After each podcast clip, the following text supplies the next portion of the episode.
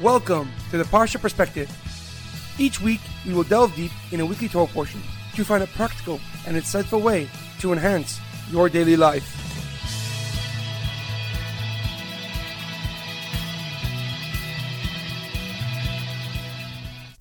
Thank you for tuning in. My name is Rabbi Shalom Yamini, and each week we'll look into the weekly Torah portion to find practical and insightful ways to enhance your daily life. This week's Parsha perspective is in honor of the Refuah Shalema of Rav Amitai ben Shoshana and Ruchma Leah Bas Sarah. May they and all those who need experience a complete and speedy recovery. This week's Parsha perspective is in loving memory of Leah Mintche Bas Ya'akov Yosef, Edward ben Ephraim, Shlomo ben Edward, and Yerachmiel Daniel ben Gedalia. May the souls be uplifted and may the memories be a blessing. This week's Torah portion is Parshas Ki Tsavo, Illuminate Our Path. Our parsha continues Moshe's final address to the Jewish nation, and he begins by teaching the laws applicable only once the Jewish nation settles in the land of Israel. The first commandment is the mitzvah of Bikurim, bringing the first fruit of each year's harvest to the Beis Mikdash. This commandment only is for the seven fruits that Israel is known for wheat, barley, dates, figs, grapes, pomegranates, and olives. Each year, people from across Israel would join the procession of farmers bringing their fruit to the Beis Mikdash to God. They would sing, dance, and play musical instruments and accompany the farmers as they perform this special mitzvah. Moshe then reminds the nation of the blessings they will receive for following God's commandments or the opposite, heaven forbid. He points out that we were selected by God to be his nation, and therefore it is incumbent upon us to act like we are God's chosen people. However, a question comes to mind. Before Moshe Rabbeinu proclaimed these blessings and curses on the mountains of Gerizim and Eival, he had the nation write the entire Torah on a set of stones. The pasuk writes, "Uksafta al ha'avonim," es kol divrei haTorah hazos be'er hetiv. You shall inscribe every word of this Torah on these stones, explained greatly. But what does the words be'er hetiv explain greatly imply?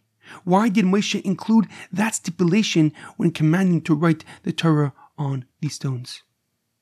Rashi, Rav Shlomo Yitzchaki, the leading Torah commentary, answers this question with a simple explanation. He quotes a Talmud in Sotah that Be'er Hetiv explained greatly implies that the Torah should be written in all 70 languages. Moshe Rabbeinu wanted it to be clear and explicit to the world, whom God has chosen to be his people, to be his representatives here on earth. However, the Ramban, Rav Moshe ben Nachman, whose birthday was earlier this week on the 12th of Elul, gives a deeper and more profound explanation. He agrees with Rashi's interpretation that Moshe Rabbeinu wanted the Torah written in all 70 languages, but he takes it a step further. He adds that the Torah was not only written in 70 languages, but also included many details about the traditions that Moshe Rabbeinu had instructed the nation. Not only were the texts of the Torah inscribed on these stones, but also the practices that bring the Torah to life. The Ramban explains that even the crowns that scribes write in Torah scrolls today were inscribed on those stones.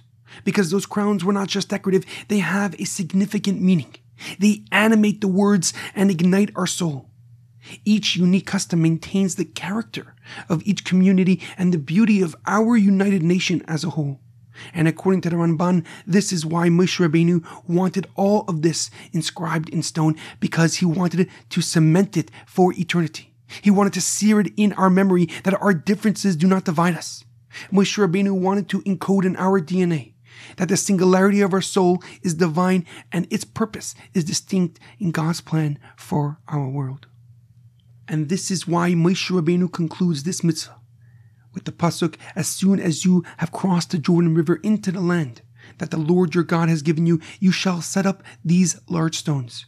You shall coat them with plaster and inscribe upon them all the words of this Torah, so you will be able to inherit and continue to enjoy the land flowing with milk and honey that I have promised your forefathers. This profound lesson is especially relevant as preparations ramp up for Rosh Hashanah in our day of judgment. The purpose of Elul is to look inward rather than outward, to define your personal and unique relationship with our King, with our Father in heaven.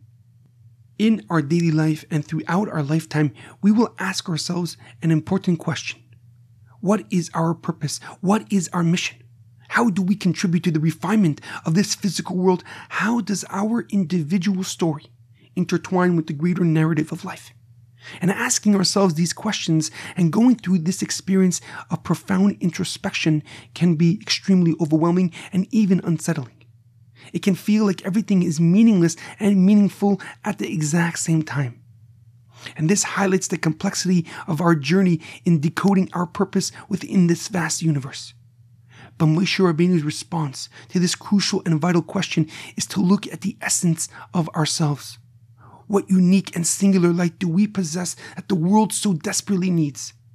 What perspective, understanding, or vision do we have to enlighten the world and bring about the ultimate redemption with the coming of Mashiach? There's a powerful quote that I once read Define your role by the legacy you build, not by the limitations others perceive. Have a great weekend and a good Shabbos.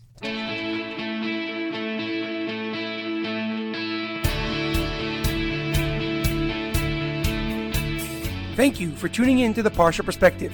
Check out our website, theparshaperspective.com. Send thoughts and comments to theparshaperspective at gmail.com. Till next time, thanks for listening.